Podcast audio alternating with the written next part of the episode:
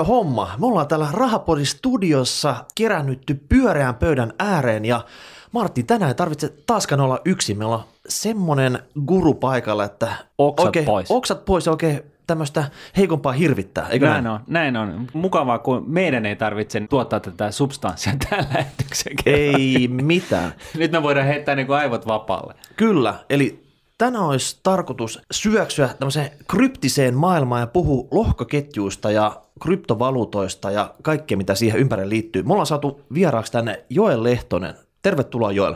Kiitos, kiitos. Jos me aloitettaisiin ihan sillä, että kertoisit vähän sun omat taustat, että me tiedetään, kuka on Joel. Ja mistä johtuen sä oot nyt Suomen painavin kryptoguru? Tämä on tietysti niin ihan teidän määrittelemä titteli. Ähm, Tällä alalla ei ole mitään standardointiorganisaatiota, joka antaa tällaisia titteleitä. Mutta tosiaan olen ollut Bitcoin-kuvioissa mukana tuosta noin vuodesta 2011-2012.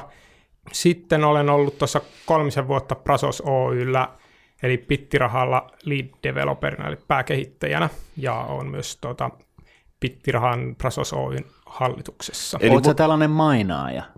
Mä en mainaa. Tuota, se aika meni vähän ohi siinä, kun mä tuota, tutkin sitä, että onko tämä Bitcoin minkälainen skämmi, huijaus silloin, kun tuota, ensimmäisen kerran sitä kuulin. Ja silloin olisi ollut tietysti parhaat ajat mainata. Ja sitten kun mä kunnolla lähdin mukaan hommaan siinä vuoden 2013 alkupuolella, niin se mainaaminen alkoi olemaan jo vähän sellaista isompien pelureiden hommaa. Siihen Joo. tarvi erityislaitteistoja. Okei, näytöohjaimia py- pystyi vielä käyttämään, mutta tuota, mä en pelaaja ollut, että mulla ei sitten ollut sellaista laitevarantoa itsellä, että tuota, sitten mä keskityin tähän teknologiaan ja jonkun verran tähän talouspuoleen ja sitten tämän rahan luomisen jätin sitten muille toimijoille. No niin. Hieno homma. Kerros nyt meille maallikoille, mikä ihme tämä lohkoketju oikein on? Miksi tästä niin kuin jauhetaan nyt enenemässä määrin ja liittyykö tämä vain bitcoiniin ja näin poispäin? Et, et miten sä pystyisit niin kuin mahdollisimman selkokielisesti avaamaan tätä lohkoketjun syvintä olemusta? Ehkä se kaikkein syvin olemus liittyy siihen, että normaalisti kun tietoa tallennetaan järjestelmiin, niin siellä ei ole ollenkaan tällaista aikaulottuvuutta, että se aika on vaan siellä yksi sarake siellä tietokannassa, jota voidaan muuttaa samalla tavalla kuin muitakin tietoja siellä tietokannassa. Ja mitä lohkoketjuteknologia tarjoaa tähän on se, että se aikaulottuvuus tulee sinne dataan hyvin syvälle sillä tavalla, että sitä aikaleimaa asioiden tapahtumisjärjestystä ei pysty muuttamaan jälkikäteen. Ja tällä tietysti niin luonnollisin sovelluskohde tästä on rahaliikenne, koska ei voi siirtää sellaista omaisuutta itseltään pois, jota ei vielä omista tai ole muuten käyttöoikeutta siihen. Eli se on vähän niin kuin vesileima seteleissä, vähän samantyyppinen tämä aikaleima tässä lohkoketjussa. No ei se kyllä mun mielestä ole ollenkaan, mutta tota noin niin... Mä, mä yritän, yritän saada semmoisen reaalimaailman tämmöisen, että mä, mä hahmotan, koska Mutta täällä... eihän se vesileima ole mikään kellonlyömä. No mutta se on, se on tämmöinen vaikea aitoustodiste, Mm. mitä ei sinne helpolla saa sitten. Mutta jatka vaan ihmeessä. Joo, siis aika on siinä mielessä tässä keskiössä, että on tarpeen pystyä todistamaan tapahtumille tapahtumisjärjestys. Ja aiemmissa kokeiluissa, mitä tällaista verkkorahaa on tehty 90-luvulla ja mitä siitä on tieteellistä tutkimusta tehty aikaisemmin, niin siinä on ollut tällainen merkittävä ongelma, että tapahtumilla ei ole järjestystä, niin on hyvin vaikea pystyä todentamaan se, että siitä ei ole esimerkiksi kopioinut sitä rahansa kahteen eri tiedostoon ja mm. sitten käyttää niitä kahdelle eri toimijalle, että mä voisin antaa tästä niin Sitä samaa teille molemmalle molemmat. kympin molemmille. Annat varmuuskopion toiselle, kato. Kyllä, kyllä. Joo. Ja tämä lohkoketju tulee tässä peliin, eli se synkronoi nämä tapahtumat, mitä täällä järjestelmässä tapahtuu, siten, että vain toinen niistä toteutuu. Jos ne on niin ristiriitaisia, niin sitten se verkon konsensus, puhutaan konsensuksesta, se valitsee sitten, että kumpi niistä jää voimaan siinä. tilanteessa. Tarkoittaako se sitä, että se raha, jonka sinä annat Martinille, se muuttaa muotoa jollain tavalla tässä vaihdannan yhteydessä? se muuttuu sinänsä, että se ei ole enää samaa, siinä se arvo säilyy tietysti siirrossa, mutta teknisesti on eri transaktio. Tuleva transaktio viittaa edeltävään transaktioon ja sitä kautta niin kauas kuin se raha on alun perin luotu. Eli siitä tulee tavallaan uusi solmu tässä rahan historiassa sitten. Eli se kasvaako se tässä, että sinne tulee aina lisää tavaraa, mutta sieltä ei ikinä lähde pois mitään siitä lohkoketjusta? Joo, teknisesti se on lisättävää tämmöinen append only, kun puhutaan tietorakenteista. Mielenkiintoista. Hmm. No mitä, mitä tota, hyötyä tästä on? Nyt saadaan tällainen digitaalinen asiakirja, jolla on pitkä muisti. Tämmöinen historia on tietysti meidän yhteiskunnassa aika keskeinen osa sitä. Tuota, pyritään muuttamaan, jos pystytään, ja sillä on usein joko taloudellisia tai poliittisia hyötyjä siitä, että näin voidaan tehdä, ja sitten tällainen järjestelmä pystyy luomaan sellaisen ympäristön, jossa on taloudelliset insentiivit, taloudelliset kannustimet toimia siten, että se historia säilyy muuttumattomana. Mm.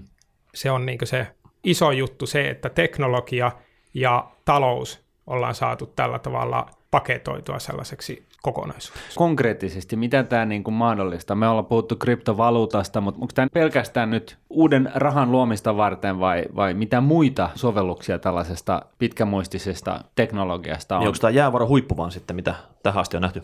Voisi näin sanoa, että tietysti rahaliikenne on sellainen helppo helppo esimerkki, joka tulee ensimmäisenä mieleen, kun tällaista teknologiaa miettii, mutta sitten siellä on myös muita sovelluksia, kuten esimerkiksi asiakirjojen oikeaksi todentaminen, tällainen notaarisointi. Eli siellä pystyy laskemaan esimerkiksi tietystä tiedostosta, vaikka kuvatiedostosta tiivistearvon, joka on tällainen lyhyempi, tällainen esimerkiksi 40-tavuinen, 32-tavuinen tietomöhkäle, joka pystytään laittamaan sinne lohkoketjuun. Ja sitten kun se alkuperäinen tiedosto on olemassa, niin siitä pystytään laskemaan se sama tiiviste ja vertaamaan sitä sinne lohkoketjussa olevaan, joten niin tällä tavalla pystytään todistamaan se, että tietty asiakirja on ollut olemassa viimeistään silloin, kun siitä on leima siellä lohkoketjussa. Eli tie- okay. tietyllä tavalla, että jos sulla on tämmöinen digitaalisen kuvan Mona Lisa, niin kaveri ei voi ottaa sitä kopiota ja myydä sitä aitona eteenpäin. Tavallaan tuossa voi olla tällaisia IPR-sovelluksiakin. Tässä tapauksessa nämä sovellukset, jotka liittyy notarisointiin, on enemmän tällaisia perinteisiä, mihin notarisointia käytetään. Esimerkiksi se, että todistetaan, että tietty asiakirja on ollut olemassa. Esimerkiksi, että kaksi tai useampi osapuolta on sitoutunut johonkin tiettyyn asiakirjaan, ne voi sähköisesti sen allekirjoittaa. Se asiakirja allekirjoituksineen pystytään sitten tallentamaan lohkoketju. Tälleen se on asiakirjojen oikeaksi todentamispankki. Eli lohkoketju, joka käytetään yleistyvässä sähköisessä allekirjoituksessa, kun on joskus avannut pankkitili jonnekin muualle maailmaan ja siinä on tarvinnut allekirjoittaa iso läjän papereita. Minne niin, päin niin, maailmaa? No sit, siis eikö se ollut sinne Panamaan, kun piti siirtää ne rahat? Ai sieltä, okei. Okay. leikki leikkinä. Niin, niin, joka tapauksessa niin on, on niin kuin, mä huomasin, mä sain tällaisen niin kuin pyynnön, että käyppäs allekirjoittamassa tämän dokumentin, sitten mä avasin sen linkin, mä päädyin johonkin webisivuun ja sitten siellä oli, mä pystyin valitsemaan minkä näköisen allekirjoituksen mä siihen teen, kun tuntuu vähän lapselliselta, mutta silti. Mutta ilmeisesti tässä palvelussa on, on kyse tällaisesta, että se jalkautetaan niin tällaisen jo, lohkoketjun, jolloin sen pystytään todentamaan, että mä oon sen allekirjoittanut. Joo, siis suurin osa näistä verkossa toimivissa allekirjoituspalveluista on sellaisia, että niissä ei käytetä oikeasti mitään – vahvaa tällaista kryptografista todennusta. Useimmiten sinne tunnistaudutaan pankkitunnuksilla, jolloin periaatteessa siinä delegoidaan se tunnistamisvalta sille pankille. Eli laitetaan sitä ne pankkitunnarit ja sitten se pankki allekirjoittaa sen tai todentaa sen oikeaksi. Ja siinä on tietysti tällainen vastapuoliriski, että jos Björn Walrus lähtee vähän villiksi, niin se voi käyttää tuolla meidän kaikkien identiteettejä. Näinhän hän ei kuitenkaan varmaan tee, mutta se olisi niin teknisesti mahdollista. Joo. Tähän mennessä tunnistautumisessa ei ole vielä merkittäviä tällaisia laajalle levinneitä, laajalle levinneitä sovelluskohteita olemassa, mutta sitten sitä on kyllä käytetty monenlaisen muun datan todentamiseen. Miksi tässä vastikään oli tämä Internet Archive, tämä internet-arkisto, todentaa tämän historian, web-sivujen historiaan, kun siellähän on ihan 90-luvulta lähtien sitä dataa tallennettu, niin sitten tästä tietystä päivästä lähtien, kun ne otti sen käyttöön, niin pystyvät todentamaan aina uudet dokumentit, uudet verkkosivut, kun sieltä laitetaan, se historia muuttuu, vaikka Nordnetin sivujen historia sieltä tallennetaan, niin ne sitten leimaavat sen okay. nimenomaan Bitcoinin lohkoketjuun. No sitten toinen jos mulla on niin keksintö mä tiedän, että kaikki valtion salaiset agentit, niin, niin heti kun tämä tieto leviää, että mä oon keksinyt tällaisen, niin ennen kuin mä ehdin julkaisemaan sen, niin ne tulee pistää mulle kuulan kalloja ja vie mun keksinnön alta. Oletettaen, että se on merkittävä jossain, jossain määrin niin kuin valtioille jos mulla on siis on keksintö, voinko mä kirjoittaa siitä sen jutun paperille ja saada se sitten sillä tavalla todennettua, että mä keksin tämän ennen kuin kukaan muu? Kyllä se on mahdollista. Tällaista ei ole oikeudessa testattu tietääkseni aikaisemmin, mutta esimerkiksi Suomen laissa sähköinen allekirjoitus rinnastetaan yhtä vahvaksi kuin paperinen allekirjoitus, ja nimenomaan näissä kryptovaluuttojen allekirjoitusalgoritmeissa käytetään samoja menetelmiä, mitä käytetään sitten täällä yleisesti käytettävissä. Esimerkiksi tämä valtion henkilökortti, niin samankaltaista teknologiaa, eli, eli siinä mielessä se on silloin tavalla juridinen pohja, että tätä voi, voi kokeilla, ja tuota, jos tulisi tällainen riitatapaus, niin olisi se tällainen hyvä todiste se, että siellä niin. on, sulla on ollut ne asiakirjat olemassa jo, olet jo tehnyt esimerkiksi sen Mä suunnitelman. pystyn todistaa, että mä oon tuona päivämääränä, niin mä olin, mä, mä olin aikaan saanut tällaisen dokumentin ja, ja sillä hyvä. Tota, Onko sitten muita tällaisia sovelluksia vielä tälle lohkoketjuteknologialle kuin tällainen valuutta, dokumenttien oikeaksi todistaminen, nettiallekirjoitukset? Vai onko kaikki jo keksitty? Ei varmastikaan ole. Ja tässä tullaan siihen, että kun on mahdollisuus siirtää arvoa ketjussa. Siellä on myös mahdollista olla tällaisia assetteja, jotka eivät ole kryptovaluutta noterattuja välttämättä. Ne voi olla esimerkiksi euroon sidottuja. Että esimerkiksi yksi toimija pystyy laskemaan liikkeelle arvopaperia täällä kryptovaluuttajärjestelmässä. Miksi joku yhtiö voi laskea omaa osaketta, tai miksei vaikka keskuspankki voi laskea liikkeelle euroja, kryptovaluutta-euroja siihen järjestelmään, jotka sitten on tavallaan sellaisia pelimerkkejä, joita voi siirtää sen järjestelmän sisällä. Okei. Aika jännää. Miten nyt tällaiset niin kuin kryptoeurot sitten, niin, niin, niin miten ne saadaan sidottua johonkin seteleihin tai pankkitilitietoihin, jotain tällaista?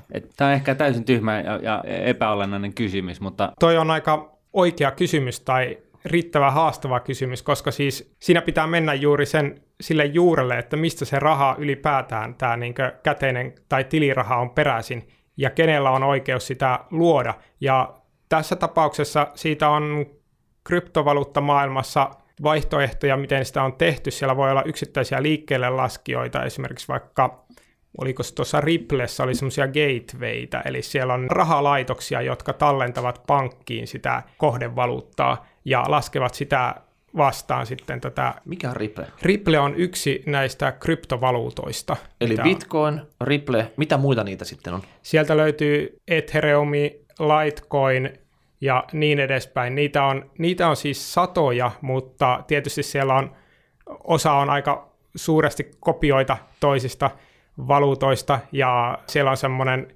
oma yhteisössä, joka näitä tehtailee, mutta siellä on ihan vakavasti otettavia sellainen Minkä takia niitä on satoja? Onko tämä sillä tavalla, että joku näkee ansantalogiikan, koska hän toimii tämmöisenä luojana tässä valuutassa, ja sen jälkeen sitten se pitäisi saada vaan laajasti levimään? Kyllä joo, siis yhteisössä on monenlaisia toimijoita ja paljon sitä harmaata siltä väliltä, että osa on lähtenyt hyvin teknologisesti miettimään sitä, että minkälaisia ominaisuuksia siinä kryptovaluutassa pitäisi olla, miten se on parempi kuin muut. Esimerkiksi vaikkapa tämä Ethereum on yksi, se on toisiksi su- suositun kryptovaluutta markkina-arvossa mitattuna, niin siinä on lähdetty aika vahvasti sitten teknologisella pohjalla miettimään, että miten se sitten saadaan tehtyä paremmaksi kuin Bitcoin. Siinä on paikoittaa onnistuttu, paikoittaa sitten vähän vähemmän onnistuttu. Liittyykö tämä nyt siihen kapasiteettiin? Eli joku on kritisoinut mua, kun mä jossain rahapodin jaksossa on sanonut, että Bitcoinissa on yksi iso valuvika ja se on se, että Bitcoin-transaktioita ei pysty tekemään kuin kahdeksan kappaletta sekunnissa. Jos, jos Bitcoinista halutaan maailmanvaluutta, niin se kapasiteetti ei yksinkertaisesti riitä. Mistä sä keksit on? Oletko joku insinööri vai tota, oletko lukenut, lukenut jonkun artikkeli asiasta? Ei, siis mä vaan kävelen tuolla kadulla ja sitten nämä jutut tippuu mun tietoisuuteen. Oikeasti?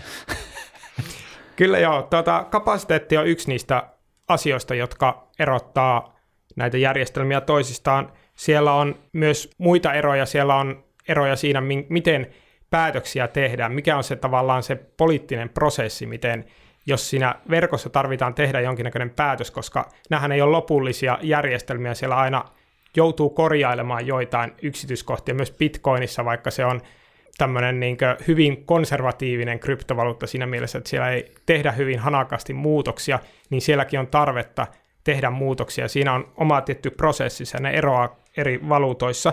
Lisäksi sitten, esimerkiksi vaikka tästä louhinnasta puhuttiin alussa, minkälaista louhintaa käytetään, miten sitä rahaa jaetaan niille, onko siellä tällainen alussa tämmöinen rahankeruu, jolla kerätään rahoja tähän kehitykseen. Siellä on todella paljon muuttujia tämä louhinta, niin, niin siis sehän on tärkeää, että jotta rahalla olisi arvo, niin sitä ei voi niin kuin painaa loputtomasti, koska silloinhan tiedetään, että jos, jos esimerkiksi... Hyperinflaatio tulee Niin, no, hyper, hyperinflaatio tulee ennen mitä myöhemmin, jos, jos Suomi yrittää rahaa, niin no ei Suomi, mutta Ruotsi yrittää tota, rahoittaa oman valtionkassansa painattamalla triljoonan äh, kruunun seteleitä, niin, niin tota, siitähän loppuu niin kuin sitten vaihtoarvo ennemmin tai myöhemmin niin näissä kryptovaluutoissa on, on, on vissiin jo tehty, rakennettu tällaiset pullonkaulat tähän rahantuotantoon jollain tavalla, että sitä fyrkkaa ei tule liikaa niin, että niiden valuuttojen arvo lähtisi nousemaan. Kyllä joo, ja siitä hyvä esimerkki on juurikin toi suosituin kryptovaluutta Bitcoin. Siinä on tiukka raja 21 miljoonaa bitcoinia, mikä on se kokonaisrahavaranto, mikä, mitä se järjestelmä tulee koskaan sisältämään. Mitä se, mistä se, kuka keksitään? 21 miljoonaa tuli siinä alunperisessä white paperissa, suunnittelupaperissa, jonka julkaisi tämmöinen salanimi nimeltään Satoshi Nakamoto. Mm-hmm. Ja tämä protokollan ensimmäiset versiot tai tämän sovelluksen ensimmäiset versiot sisälsi tämän rajan ja siitä lähtien se on ollut tällainen periaate. Eli siinä on ideana se, että tietyn välein tämä rahan luontitahti puolittuu, kunnes se sitten saavuttaa, siis asymptoottisesti saavuttaa sen 21 miljoonaa. Mutta mut siis niinku hetkinen, joku mystinen salanimi Dudesoni kehitti jonkun tällaisen näinkin perustavaa laatua olevan jutun johonkin bitcoin-valuuttaan, jolla on pitkä muisti ja kaikkea tällaista sinänsä hyvää, mutta mi- mistä ihmeestä niin tällaiseen nyt voisit luottaa? Et jos mä nyt voitan lotossa ensi viikonloppuna 5 miljoonaa niin, ja lähden ostaa bitcoinia jostain pörssistä, niin, niin tota, e, mistä mä tiedän, että toi on niin kuin joku vaan vetää suhaisee sieltä mun eurot omaan taskunsa ja nauraa koko matkan pahamaksella? Mennään siihen perusasiaan, että mistä luottamus tulee ja jotkin ihmiset luottavat enemmän ihmisiin, näkevät jonkun ihmisen naama ja vakuuttuvat, että tuolta ihmiseltä kannattaa ostaa vaikkapa käytetty auto. Ja toiset sitten haluavat katsoa sinne konepellin alle, että onko siellä ne osat kunnossa ja miten on öljyt vaihdettu ja muuta. Ja tässä nimenomaan mennään siihen tähän puoleen, eli siellä on mahdollisuus katsoa sinne konepellin alle. Lähdekoodit ovat avoimia, verkkoon pystyy liittymään kuka tahansa, ja tätä kautta, jos on tarpeeksi teknologisesti etevä, niin pystyy validoimaan sen koko järjestelmän. Oletko kattonut sinne konepeli alle? Kyllä. Mitä sä oot löytänyt sieltä? Mä oon löytänyt paikoittain vähän tietyllä tavalla hutiloiden tehtyä koodia, joka kuitenkin on hyvin laadittua siinä mielessä, että se tekee sen, minkä se lupaa, mutta Bitcoin ei ole ehkä sellainen niin koodillisesti sellainen malliesimerkki siitä, että miten ohjelmistoprojekti on, mutta siellä on sitten tämä niin matemaattinen perusta on kunnossa. Mutta Mut voit muuttaa sen sitten? Mä voin ajaa eri versiota siitä järjestelmästä, joka noudattaa vaikka eri sääntöjä, mutta tässä tullaan sitten siihen, että verkossa on tietynlainen mekanismi muodostaa konsensus. Jos siellä on yksi erimielinen siinä verkossa, niin se ei pysty jyräämään sitä kokonaisuutta. Mm. Se tulee, esimerkiksi jos yrittää luoda siellä rahaa, jota muut eivät hyväksy, niin sitten se tulee hylätyksi siinä Mutta jos sä lupaat jakaa kaikkien niiden verkossa olevien tyyppien kanssa sen rahan, minkä sä ehdotat luotavaksi, eikö, eikö tällaista ongelmaa ole?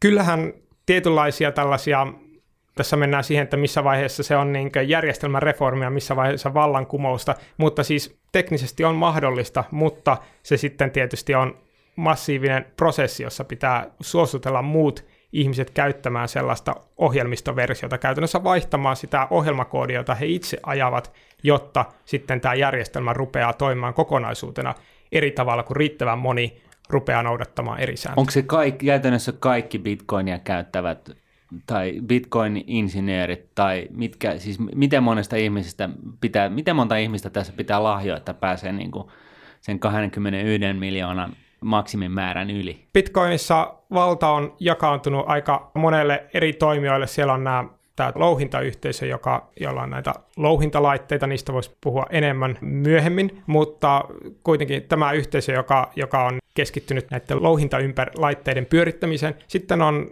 on nämä, jotka ajavat näitä vertaisverkon solmuja. Esimerkiksi mä itse ajan tällaista vertaisverkon solmua. Nodea. Se, Nodea, kyllä. Ja sitten tietysti on ihan tavalliset Bitcoinin omistajat, joilla on vaikka kännykkälompakko. Ja jos, me, jos kaikkia muita sääntöjä muutettaisiin, ja sitten ihmisillä on vaikka kännykkälompakoissaan sitä rahaa, eivätkä ne pysty siirtämään sitä sen takia, että joku on muuttanut niitä sääntöjä, niin ei he suostuisi siihen, vaan lähtisivät ajamaan sellaista versiota, joka sitten noudattaa niitä sääntöjä, jotka he haluavat. Ja tällä tavalla tavallaan siellä on aina semmoinen varoventtiili, että siellä on kuitenkin se taloudellinen enemmistö tai niin economic majority, joka sitten päättää, mutta siellä on sitten tällainen hiukan teknisistä syistä monimutkainen valtarakennelma takana. Niin. Eli tämä on tällainen tietyn vastakkaisten intressien tasapainotila. Kyllä, kyllä. No miten tota, oliko se 2,1 miljoonaa bitcoinia oli se maksimimäärä? 21 21, miljoonaa. eli 21 miljoonaa. 21 miljardia ja sitten sä oot niinku 2,1, nyt se on 21, 21. Kyllä. Tämä on niin isoja lukuja, että nämä, nämä menee ihan ohi, mutta joka tapauksessa... Niin Susta jotenkin... hyvä poliitikko. Kyllä, musta tulee, kyllä. Mutta tota, nyt esimerkiksi, jos me otetaan Bitcoin tähän puheenaiheeksi, niin siellä tuntuu, että se kysyntä ja tarjonta on ollut viime aikoina vähän epäbalanssissa. Mä kattelin jotain chartteja tuossa, niin Bitcoinhan on kahdessa viime vuodessa niin kymmenkertaistanut arvonsa. Ja paljon mitä siitä puhutaan, esimerkiksi se, että joku tämmöinen louhija niin osti kaksi pizzaa kuusi vuotta sitten, niin nyt nousi 10 miljoonaa arvossa ne bitcoinit, mitä hän käytti niihin pizzoihin silloin. Hmm. Tai sitten, että koko ajan tulee uutta ATH-tasoa, mikä, mikä lyö läpi sitten. Onko nyt sillä tavalla, että tämä bitcoini, se on lähtenyt yleistymään ja siinä on käynyt sillä tavalla, että tarjonta ei kata kysyntää? Tämä on ihan luonnollinen tilanne, että jos vaikka sattuisi olemaan niin, että olisit ostanut jonkun yhtiön osakkeita, sanotaan vaikkapa Tesla esimerkiksi. Olisit ostanut niitä osakkeita silloin joskus 2000-luvun ensimmäisellä vuosikymmenellä, niin nythän ne olisi se ne osakkeet, jos olisit myynyt niitä osakkeita vaikka Nordnetissä ja sitten ostanut niillä pizzan, niin kyllähän se pizzan arvo olisi siinä mielessä tähtitieteellinen. Mutta sitten tietysti se, että siellä on ra- rajoitettu rahavaranto, niin johtaa siihen, että mikäli kysyntä kasvaa, niin arvo myös nousee. Mutta tässä mennään just sijoittamisen ytimeen siinä, että tavallaan tämmöinen valuutta itsessään ei tuota mitään. Että jos on niin kuin Teslan kysyntä nousee suhteessa siihen, mitä osakkeet on tarjolla, osakekurssi voi nousta, mutta Tesla voi siellä itsessään firmana tehdä hyvää tulosta, mutta se, että mä omistan näitä kryptovaluuttaa, se ei itselle luo mulle lisäarvoa. Se on vaan se hetkellinen epäbalanssi siinä kysynnässä ja tarjonnassa. Näinhän se on kaikissa osakkeissa kiinni, eli siis listatun osakkeen arvo muodostuu kahta kautta. Se on niin kuin toisaalta niin kuin reaalitalouden kautta, eli se mitä lisäarvoa se yritys pystyy tuomaan. Ja sitten on totta kai, niin kuin me tiedetään, niin, niin on, on sitten tällaiset hurmostilat markkinoilla, että kaikki yhtäkkiä päättää, että hemmetti soiko, mä haluan ton yhtiön osakkeita maksaa mitä maksoi, ja silloin osakekurssit nousee, niin kuin 90-luvun IT-huumassa, niin ihan oikeasti löytyy ihan järkeviä ihmisiä, jotka perusteli, miksi Yahoo'n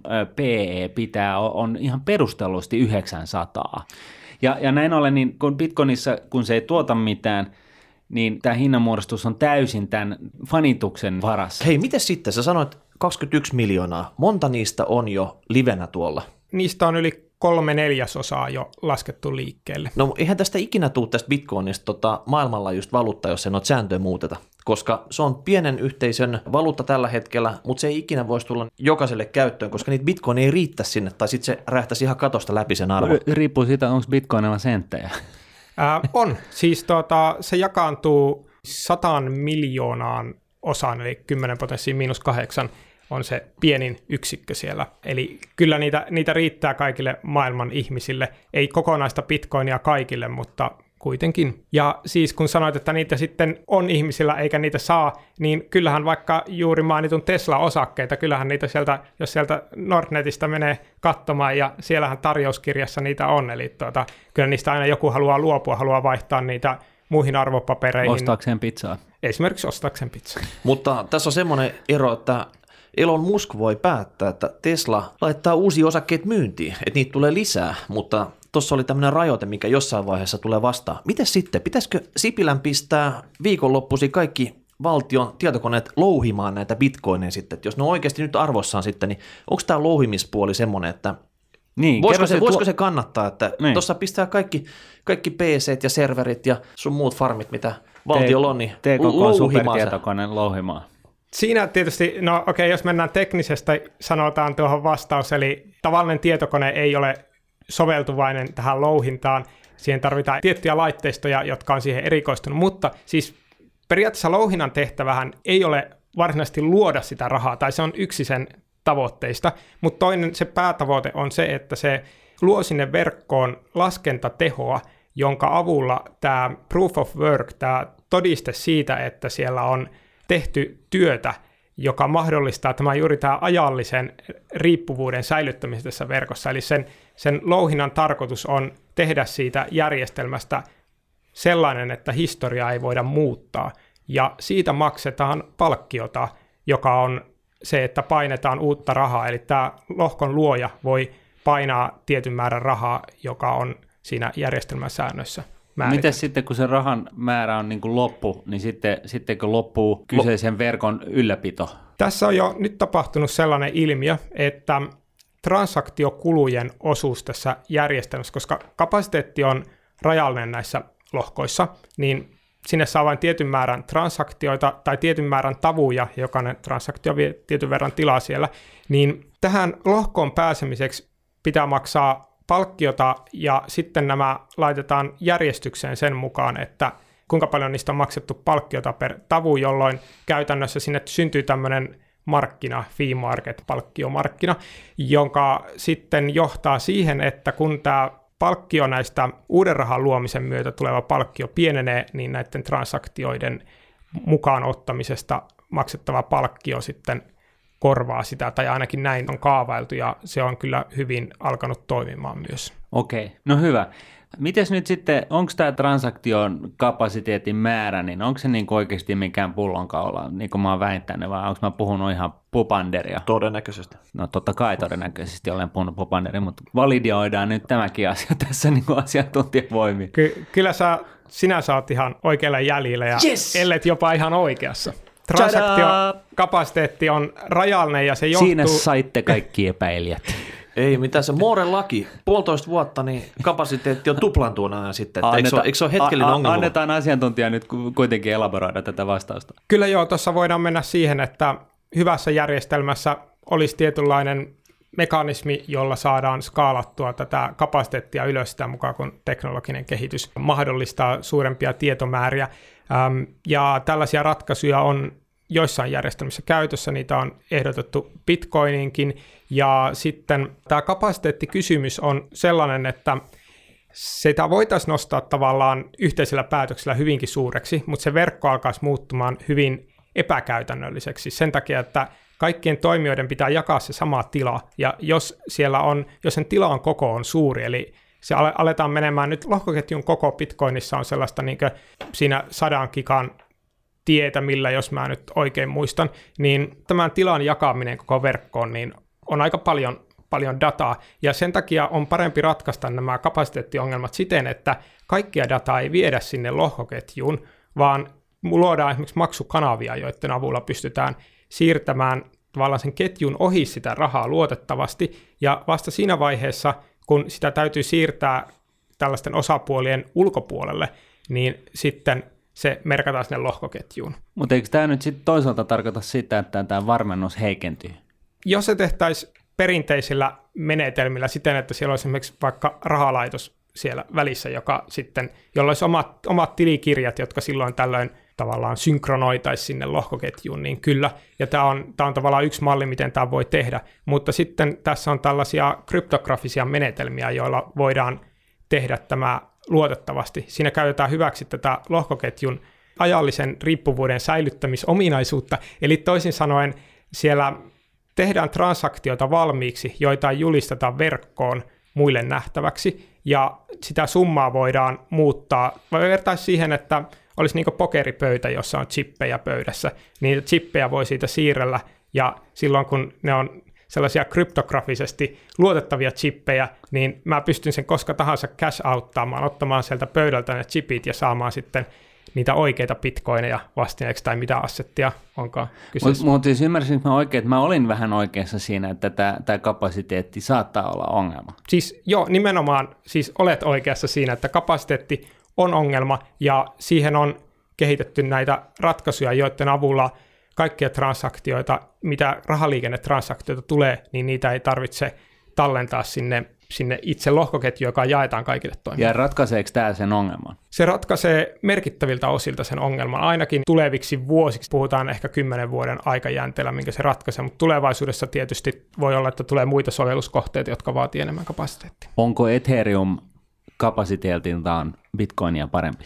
Teknisesti siinä on enemmän kapasiteettia, mutta siellä on myös se ongelma, että siellä tehdään paljon enemmän asioita. Siellä on tällainen monimutkaisempi sopimusjärjestelmä kuin Bitcoinissa.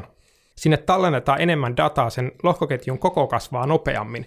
Eli siellä tulee vastaan nämä teknologiset rajoitteet nopeammin kuin Bitcoinissa. Bitcoin on tavallaan siinä mielessä konservatiivinen vaihtoehto sen takia, että siellä otetaan nämä teknologiset rajoitteet tosissaan. Ethereumissa enemmän ehkä halutaan kokeilla, että katsotaan, että milloin, milloin se pääty tulee vastaan. Että luotetaan siihen, että poliittisin keinoin pystytään muuttamaan niitä sopimuksia siinä vaiheessa, kun ne rajat tulee. Mulla on ainakin uutinen tämä, että tämä ei ole stabiili tavallaan, että se voi niinku kehittyä evolvata tässä itteensä matkan Joo. varrella sitten, että, että jos on tehty joku päätös, koska esimerkiksi Bill Gates teki aikoinaan DOSiin liittyvä päätös, että Joo. tietty määrä muistia riittää. Ja sen 356 jäl... kilobaittia. Sen jälkeen se aiheutti isoja isoja ongelmia, kun siitä piti mennä taas sitten niin kuin kiertoteitä. Ja sen takia PCn käynnistäminen tänä päivänäkin kestää niin kuin ikuisuuden siinä, kun, kun Macilla painaa vaan nappia, niin, niin ruutu... Sama arkkitehtuuri niissä on molemmissa kuitenkin siellä kuore alla.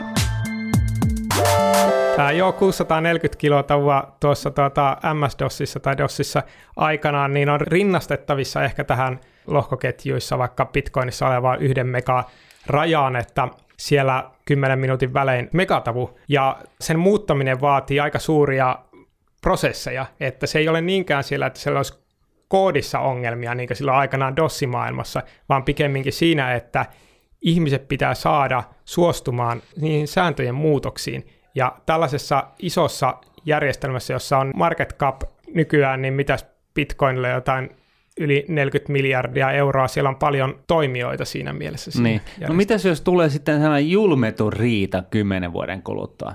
Se riita voi tulla jo aikaisemmin. No okei, okay, ensi vuonna. Tai ensi viikolla. Miten, sit, miten sitten käy, kun mä oon haalinnut niitä bitcoineja, eli sillä viidellä miljoonalla, minkä mä voitin lotossa tu, nyt tulevana viikonloppuna, niin sitten jos sinne tulee sellainen julmeton riita ja kukaan ei pääse, me ei päästä niin kuin yksimielisyyteen sitten, miten asiaa pitää kehittää, niin onko se sitten end of story? Mä itse en niin halua liikaa pelotella tällä riidalla, mutta siis kyllä täytyy myös samalla aikaa sanoa se, että onhan tämä sellainen aiemmin ennennäkemätön piste historiassa, jossa tällainen autonominen entiteetti, jota ei varsinaisesti johda kukaan, siellä ei ole sellaista selkeitä keulakuvia, niin että miten se muodostaa omat päätöksensä ja miten se selviytyy tällaisista ongelmista tai muutoksista, että siis siinä mielessä on täysin mahdotonta niin varmuudella sanoa, että mitä siellä tapahtuu, mutta siinä voi tapahtua moniakin asioita, sanotaanko niin, että rahat ei katoa kokonaisuudessaan. Bitcoin jää varmasti olemaan. Siitä voi olla, pahimman riidan tapauksessa sitä voi olla useita eri kopioita, ja siinä mielessä sitten markkinat lopulta päättää, että mikä niistä Bitcoinin eri versioista on minkäkin arvoinen, ja sitten mm. niitä voidaan noterata sitten vastakkain. Esimerkiksi Ethereumille kävi tällä tavalla, että niillä tuli erimielisyyttä säännöistä, ja se projekti ei päässyt yhteisymmärrykseen ja jakautui kahtia. Ja sen jälkeen näitä kahta Ethereumia, eli Ethereumia ja Ethereum Classicia, sitten noterataan eri valuuttoina. Ja siinä oli sitten sellainen kausi, jolloin... Kumpi voitti? Lopulta Ethereum on arvokkaampi kuin tämä Classic-versio Ethereumista, mutta tietyllä tavalla peli ei ole lopullisesti pelattu, että se on edelleen olemassa se klassik ja sillä on omat käyttäjänsä. No nyt kun, kun tämähän kuulostaa siltä, että nämä kryptovalatot on, on tällainen autonominen demokratia, niin tulee heti mieleen se, että onko näissä kryptovalatoissa sitten ihan sama ongelma kuin demokratiassa, eli ne, jotka päättää, niin ne ei välttämättä tiedä, mikä on parhaaksi. Nyt sitten, jos tämä, tämä yhteisö on hirveän laaja, niin siellä on, siellä on sellainen pienen ryhmän populaatio, sinä tietenkin mukaan lukee, joka tietää, miten tämä tulisi tehdä, mutta sitten niin kuin siellä on kaiken näköisiä taulapäitä, jotka ei sitten ymmärrä, mikä on niin kuin tässä tapauksessa jossain tietyssä tilanteessa parhaaksi, ja näin ollen, niin siitä tulee sitten torso siitä koko projektista. Kyllä, kyllä, ja enemmistö voi olla näissä asioissa väärässä, ja ainakin niin noin nettifoorumit, siellä on tämmöinen vauva.fiin tasoinen foorumi tuota, tuolla Redditissä, jota tuota, lukiessa tulee mieleen, että tuota, verenpaine nousee. Että niin, mitä, mitä täällä oikein tapahtuu, mutta on siellä toki asiallistakin keskustelua, mutta siis äh, se, että ihmiset kommentoi paljon vailla parempaa tietoa ja Tämä on ilmiö, joka on tässä yhteiskunnassa läsnä muutenkin. Meillä on äänestetty Yhdysvalloissa Donald Trump valtaan, niin tuota, samoja kysymyksiä, että miten nämä ihmiset voi olla tätä mieltä ja tavallaan, että eikö ne osaa arvioida tämän kokonaisuuden etua. Ja siinä mielessä tämä ihminen on siinä heikoin lenkki, mutta toisaalta se talousjärjestelmähän on olemassa ihmistä varten, eli tavallaan ihmisen pitää myös ratkaista ne tavalla tai toisella. Okei, mutta jokainen käyttäjä, ne ei voi katsoa sinne konepellin alle niin kuin sä oot tehnyt. Ja nyt jos me laskeudutaan sieltä bittiavaruudesta ne normaali käyttäjän tasolle, ja hän kiinnostuu, hän luottaa sitten siihen, että bitcoin on ja pysyy, ja se vie tämän kisan. Eli moni muu bittivaluutta saattaisi hävitä tässä, mutta niin kuin bitcoin on se hänen hevosensa, mihin hän uskoo tässä kisassa. Niin miten hän starttaa tämän bitcoin-käyttäjän kautta sijoittajan uransa sitten? Miten se tapahtuu? Niin, siis sekä käyttäjän että sijoittajan.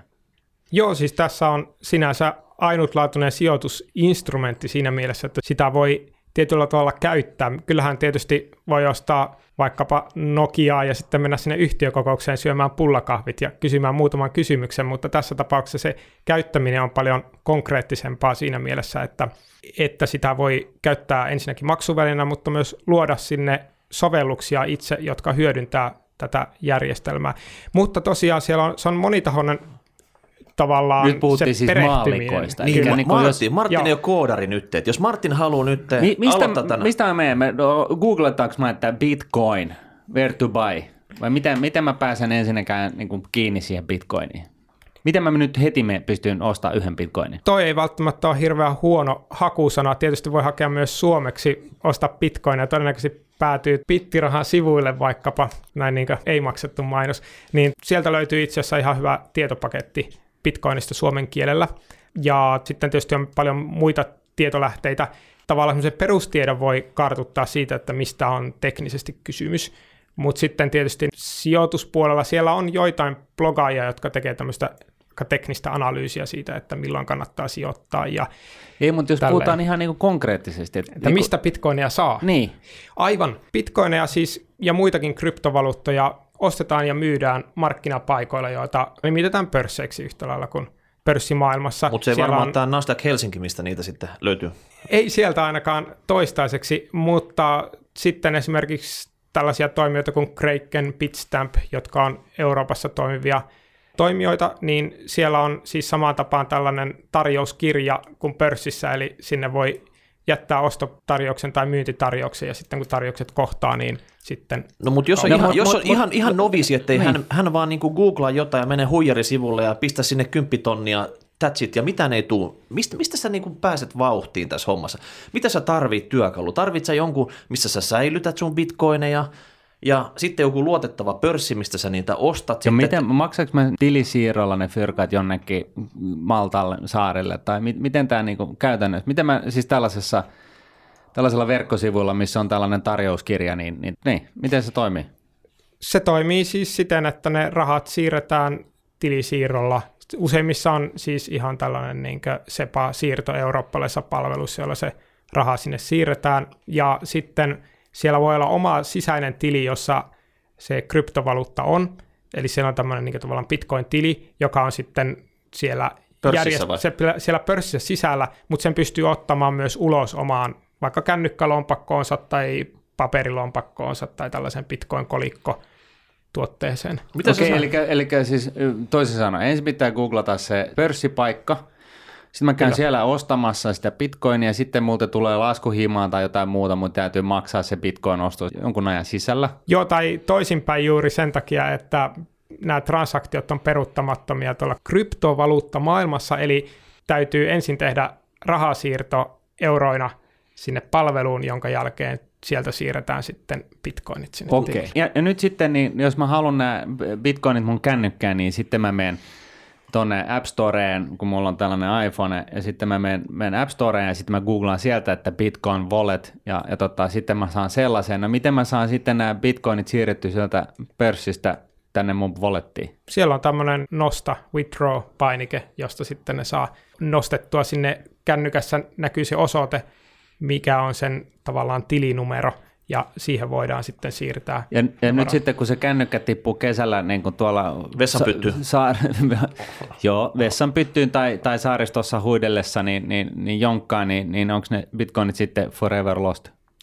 Siinä mielessä on rinnastettavissa käteiseen, että jos siitä ei ole muita kopioita siitä avaimesta kuin siinä puhelimessa, niin silloin ne katoaa iäisyydeksi samalla tavalla, kun ne setelit painuu sinne pohjaan, jos pudotat lompakon, jossa on rahaa.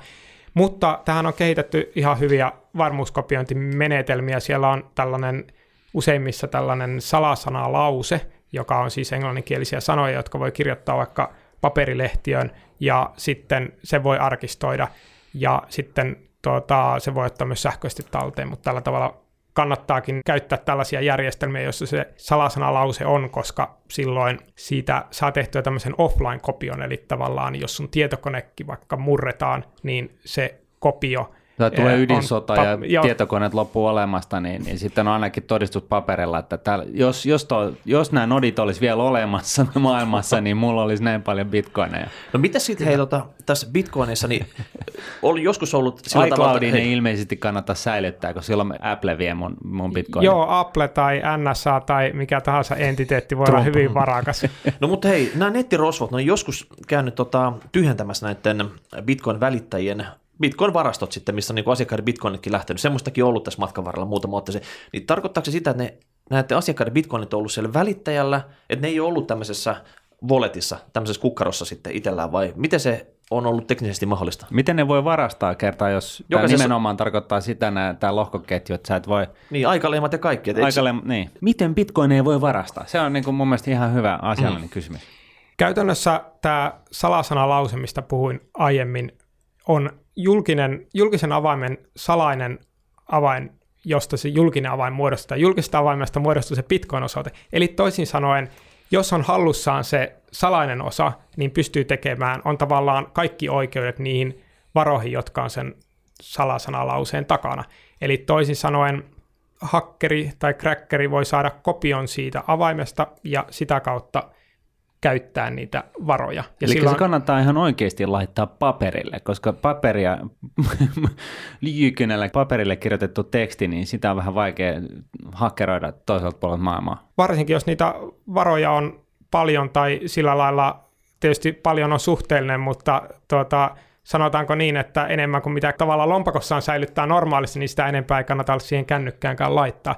Eli siinä mielessä paperikopio on ihan hyvä ja sitä, sen paperikopion saa nopeasti elektroniseen muotoon kirjoittamalla sen vaikka kännykkään, se voi jakaa vaikka useampaan osaan. Nämä tietomurrot, mitä on tapahtunut, niin nämä isot, joista on puhuttu paljon, on kaikki tapahtunut niin, että ne rahat on olleet siellä pörssissä tai sillä välittäjällä hallussaan, ja se on ollut sillä tileillä, mutta ei siten, että niillä olisi ainoa kopio sillä asiakkaalla. Eli siellä on pörssissä pakkokin olla sitä likvidiä bitcoinia sen takia, että siellä pystyy ylipäätään, ylipäätään käymään kauppaa. Mutta sitten ihmiset käyttää niitä pitkälti rahan säilytykseen, joka luo sinne sellaisen hakkereille kannustimen mennä sinne penkoa, jos sieltä löytyisi niitä privaattia vaimia. Okei, okay, eli toisin sanoen nyt kun, kun olen googlettanut jonkun tällaisen pörssin, josta mä pystyn ostamaan bitcoineja ja sitten mä pistän sinne pörssiin, pistän sen 100 euroa, että mä saan sitten ostettua vähän ajan kuluttua, kun sen raha tulee perille, niin sen 100 euroa edestä bitcoinia, niin mun ei kannata säilyttää niitä rahoja siellä pörssissä, mun kannattaa siirtää ne jonnekin muualle. Kyllä, sen tietysti voi tehdä koska tahansa, että voi aluksi aloittaa just sillä, että siellä ostaa ja sitten kun sitä rahaa on sen verran, että tuntuisi pahalta menettää se kaikki, niin sitten kannattaa alkaa miettimään niitä säilytysmenetelmiä, tätä, just tätä offline Anna yksi vinkki. säilyttämiseen. Niin. Mulla on itsellä ihan paperilla niitä säilytettynä paikassa, joka ei ole mun koti. Just, okei. Okay. Siis mikä se turvalause vai, Se turvalause, eli sitä kautta ne bitcoinit. Mutta missä ne bitcoinit on? Se on ikään kuin tilikirja, joka on jaettu kaikille tällaisen vertaisverkon solmun noden ajajille. Mulla Kaikki bittiavaruudesta näkee sun tilikirjan siellä, mutta ne ei pääse käsiksi, kun niille ei ole sitä turvasanaa siihen. Kyllä ne pystyy lukemaan kaiken sisällön, mutta eivät pysty tekemään sinne muutoksia, transaktioita, elleivät ne, niillä ole oikeus tehdä sitä, eli niillä ei ole sitä salasta. Mutta nyt sitten niin kun, nyt taas jäi vähän epäselväksi se, että jos ne rahat ä, ä, niin kuin ikään kuin oli siellä pörssissä ja joku hakkeroi jonkun käyttäjän tällaisen salasanan, niin miten mm. ne pääsi viemään pörssistä ne bitcoinit laajemmiltikin? Ne käytännössä tekevät rahasiirron, jossa ne siirtävät sieltä uhripalvelustaan sitten ne rahat yhteen tai useampaan bitcoin-osoitteeseen, usein aika monen välikäden kautta, että siinä suoritetaan tämmöinen niin rahanpesu tai miksaus sitten. Mutta siinä, siinähän, on, siinähän on ne kuitenkin, tota, jos tiedettiin, että mistä se koostui, se just kyseinen bitcoin, eikö niitä voi jäljittää jälkikäteen? Kyllä joo, ja tietysti nämä tietomurtajat on varsin taidokkaita monesti sitten sekoittamaan niitä laillisiin transaktioihin, jolloin se rahan alkuperä alkaa olemaan vaikea selvittää. Eli jos sitä... Mutta eikö tämä ollut just se idea tässä lohkoketjussa, että se, se alkuperä pystytään aina selvittämään, koska siellä on se ikuinen muisti? Kyllä, jos on käytettävissä se kaikki tieto, mikä osapuolilla on, eli nämä Bitcoin-osoitteethan ovat, tai ylipäätään kryptomaailmassa olevat osoitteet, ei ole kytketty henkilöön, vaan ne on tällaisia numerosarjoja, joista ei ole henkilörekisteriä. Ja yhdellä ihmisellä voi olla yksi tai useampi tällaisia osoitteita, ja kaikissa ei ole välttämättä sillä hetkellä balanssia, joissain voi olla enemmän, joissain vähemmän, ja sillä tavalla ei ole tavallaan sitä dataa penkomalla selvyyttä, että ketkä omistaa ja mitä osoitteita. No mitä, onko nyt ne paikat, mistä sitä on viety, jos ne on vielä olemassa, niin pystyisikö joku hakkeroimaan ne uudelleen vai onko tämä nyt korjattu nämä sit sillä tavalla, nämä NS-valuviat, mitä siellä on mahdollisesti joskus ollut sitten? Nämähän on sinänsä, nämä palvelut on aina sen palvelun pyörittäjän vastuulla, että ainoastaan nämä paperille kopioitu avain on sellainen, joka on sitä nimenomaan se Bitcoinin verkkoon kelpaava avain. Ja sitten nämä muut on sellaisia, että nämä on ihan riippuvaisia siitä, että miten se palvelun tekijä on tehnyt vaikka sen pörssinsä tai muun säilytyspalvelun. Eli siellä voi olla monenlaisia ohjelmointivirheitä. On epäilty joissain, että on inside job, että joku on talon sisältä niin päässyt käsiksi niihin no avaimiin. mikä on paras pörssi nyt sitten? Luotettavin Bitcoin-pörssi. Mä itse käytän Krakenia ja Bitstamppia. Ja tietysti mä oon käyttänyt myös bittiraha.fiin palveluita, joka ei varsinaisesti ole pörssi, mutta välittäjä. Mutta nämä eurooppalaiset on helppoja siinä mielessä, että siellä on mahdollisuus tehdä SEPA-siirto varsin nopeasti, ja se henkilön tunnistautumis, siellä on tämmöinen asiakkaan tuntemusvelvoite, KYC, niin sitten se on yleensä helpompi sitten eurooppalaisten kanssa kuin ihan jonnekin toiselle puolelle maailmaa. Näissä sijoitushommissa niin tota, pakko myös mainita, että Nordnetin kautta mä vähän googlailin sieltä, niin meidänkin kautta voi ostaa ETF, joka sijoittaa bitcoineihin, että ei ole pakko lähteä sitten, että jos tämä tuntuu liian vaikealta tämmöinen, tämmöinen walletin tekeminen ja transaktioiden tekeminen ja pörssissä asioiminen, niin semmoinenkin on mahdollista. Kyllä, se on tuota, Ruotsin pörssissä, eikö sitä ole tämä XPTE-niminen ETN-rahasto? Joo, kyllä se löytyy siellä ihan hakusanaa bitcoin, niin löytyy sitten sieltä. Tää, no, nyt täytyy vielä tähän keskusteluun lopuksi kysyä sellaista, että mikä valuutta on sun mielestä, kryptovaluutta on sun mielestä mielenkiintoisin? Ensin täällä näin ja sitten se, että mikä on se mielenkiintoisin kehitys, mitä tässä lohkoketju touhussa nyt sitten on meneillä? Mä voisin nostaa kolme kryptovaluuttaa. Tietysti Bitcoin on luonnollisesti kiinnostavin jo sen vuoksi, että sillä on paras likviditeetti ja pörssivolyymissa mitattuna ihan, ja sitten markkina-arvo on suurempi kuin muilla, ja se on noin kaksi kertaa suurempi kuin toiseksi suurin Ethereum. Joten okay, tämä, Bitcoin. Kyllä. Ja sitten tietysti tämä toisena oleva Ethereum – siellä on tällainen älysopimusjärjestelmä, eli huomattavasti Bitcoinin tällaista transaktiomallia monimutkaisempi tai monipuolisempi tapa tehdä siellä rahasiirtoja, joihin voi, voi, voi liittyä ehtoja, jotka vaatii toisien ehtojen toteutumista. Eli siinä voi tehdä vaikka sopimuksen, joka riippuu jostain allekirjoitetusta asiakirjasta ja sitten siitä, että henkilöt on siirtäneet varoja Eli sillä voi tehdä vaikkapa tällaisen sähköisen asuntokaupan sellaisella järjestelmällä. Joo. Ja sitten kolmas? Ja sitten kolmas on Litecoin, joka on siis pohjimmiltaan aika suora Bitcoin kopio tietyillä muutoksilla, mutta siihen on nyt saatu aikaan tällainen päivitys, joka mahdollistaa näitä maksukanavia, joista puhuin aikaisemmin. Eli sen, että kaikkia transaktioita ei tarvi ajaa sinne koko lohkoketjuun kaikille, vaan siellä voi tehdä näitä siirtoja osapuolten välillä, pitää sellaista maksukanavaa auki ja säästää näin niin transaktiokapasiteettia siten, että sitä voi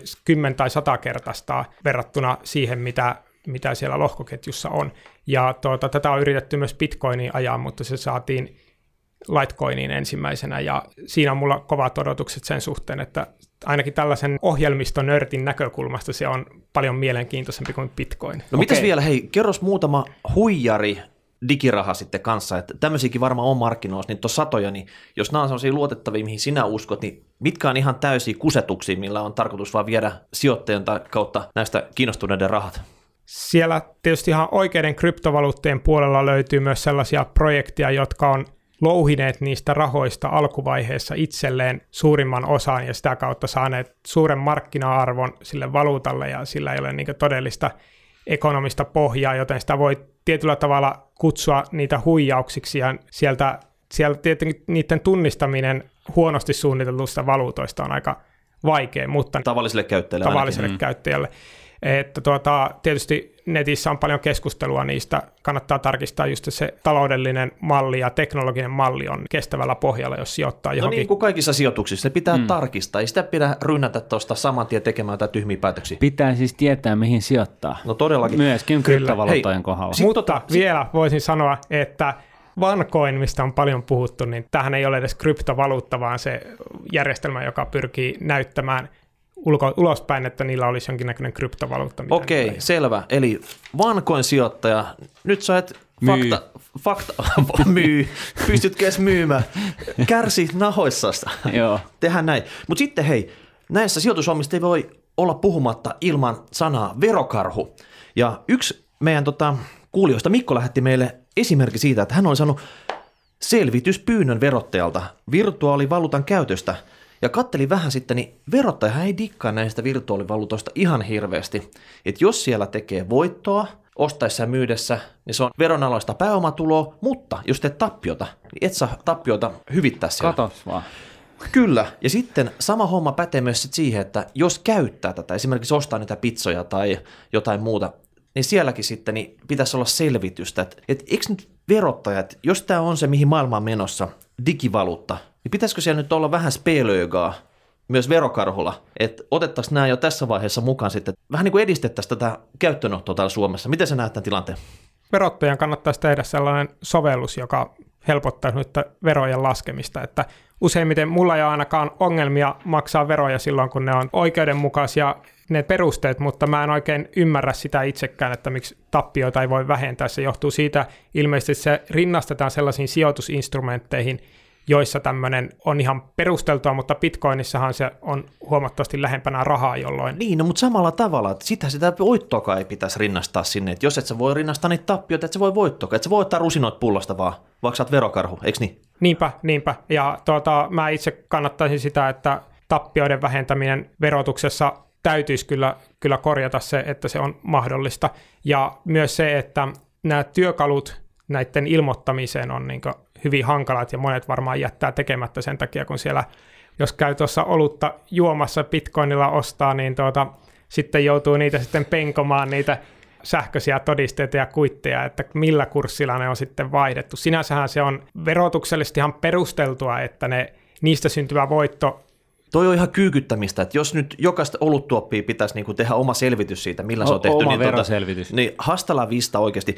Siinä voi käyttää tervettä järkeä, mutta tuota, mä en uskalla tässä sanoa, kuinka paljon sitä tervettä järkeä uskaltaa käyttää. Mistä sitten verottaja? Me ollaan, tämä yksi kaveri, joka meiltä tämän kysymyksen esitti, niin tota, hän oli saanut tällaisen paperin himaan, missä lukee, että verohallinnon tietojen mukaan olette käyttäneet virtuaalivaluuttaa.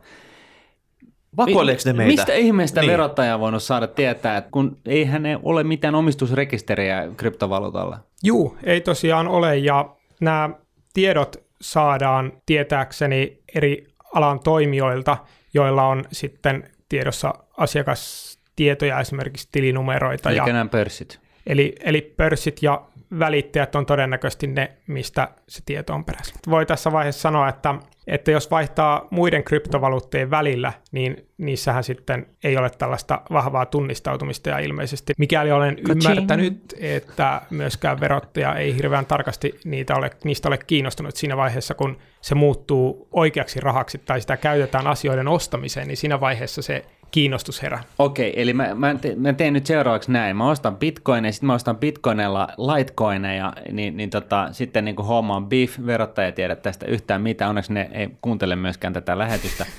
Sitten siitäkin huolimatta, kun mä kahden vuoden kuluttua, niin kun se on 10 000 kertaistunut se Litecoinin arvo, niin, tota noin, niin mä joudun sitten verottajalle selittämään, millä ihmeellä mä ostin ton 200-jalkaisen paatin, joka on tuolla Etelä-Satamassa. Martin, hei, Näinkö hei se menee? Martin, varmista, että sä pystyt ostamaan niillä bitcoinilla saippua siellä Sörkän vankilassa, koska sinne sä joudut. Kyllä, tietysti niin tuo voi myös laskea sillä tavalla, että katsoo sen koko sijoituksen elinkaaren, eli laskee ne kaikki kryptovaluutta vaihdot niin yhdeksi sillä tavalla, että mm. se on muuttunut ää, tavallaan niin sanotusti oikeasta rahasta kryptovaluutaksi tietyllä hinta, ja sitten kun sen aikanaan sieltä saa jollain tavalla ulos, niin se voi sitten sieltä ottaa. Mutta mä en tähän verokohteluun uskalla ottaa mitään virallista kantaa. Kannattaako kryptovaluuttoihin sijoittaa? Tällä hetkellä tilanne on sellainen, että voisi sanoa vahvasta kuplautumisesta, mutta en tiedä siinä vaiheessa, kun tämä tulee ulos, että tämä voi olla muuttunut jo tässä sillä aikaa, kun me ollaan täällä studiossa. Mutta tuota, tässä pätee oikeastaan vielä vahvemmin sama ohje, mikä on osakesijoituksiin sanottu. Eli kun sijoittaa korkean riskin kohteeseen, niin pitää olla pitkä sijoitusikkuna. Ja tässä tapauksessa se pätee erityisen voimakkaasti ja se kannattaa tehdä niin, että ottaa tietyn perspektiivin, millä lähtee ostamaan. Esimerkiksi laskee tuleville kuukausille vaikka vuoden ikkunalle, että sitä ostaa vaikka kuukausittain tietyllä summalla ja miettii, että mihin kohteisiin sitä, mihin kryptovaluuttoihin sitä laittaa. Ja sitten sitä kautta sitä keskihintaa saa ehkä vähän järkevämmälle. Säästätkö omille lapsillesi kryptovaluutassa? Tähän mennessä mä oon säästänyt ihan itselleni, mutta niin tuota, mikäli lapsia sattuu tulemaan, niin kai ne sitten sen ajan myötä sitten saavat. Hei, hieno homma Joel Lehtonen, että pääsit tänne. Kerrankin täällä oli jotain asiantuntemusta paikalla, Joo. koska niin kuin silloin kun me ollaan kahdestaan, niin tämä on Se on vähän ohutta välillä. Todella ohutta. Sitä täytetään Toivottavasti harha... ei mennyt liian tekniseksi. Ei, ei. Siis sä oot tehnyt kaikista kuulijoista puoli insinöörejä tässä matkan varrella nyt. Mm. Mutta hei, Tästä tulee varmaan lisää juttua. Ei muuta kuin laittakaa tota, hashtag rahapodi, rahapodi.nuuden.fi. Katsotaan, miten me päästään tästä vielä eteenpäin. Yes. Kiitoksia. Hei, kiitoksia. Kiitos, kiitos. Moi moi. Raha, raha, raha, raha,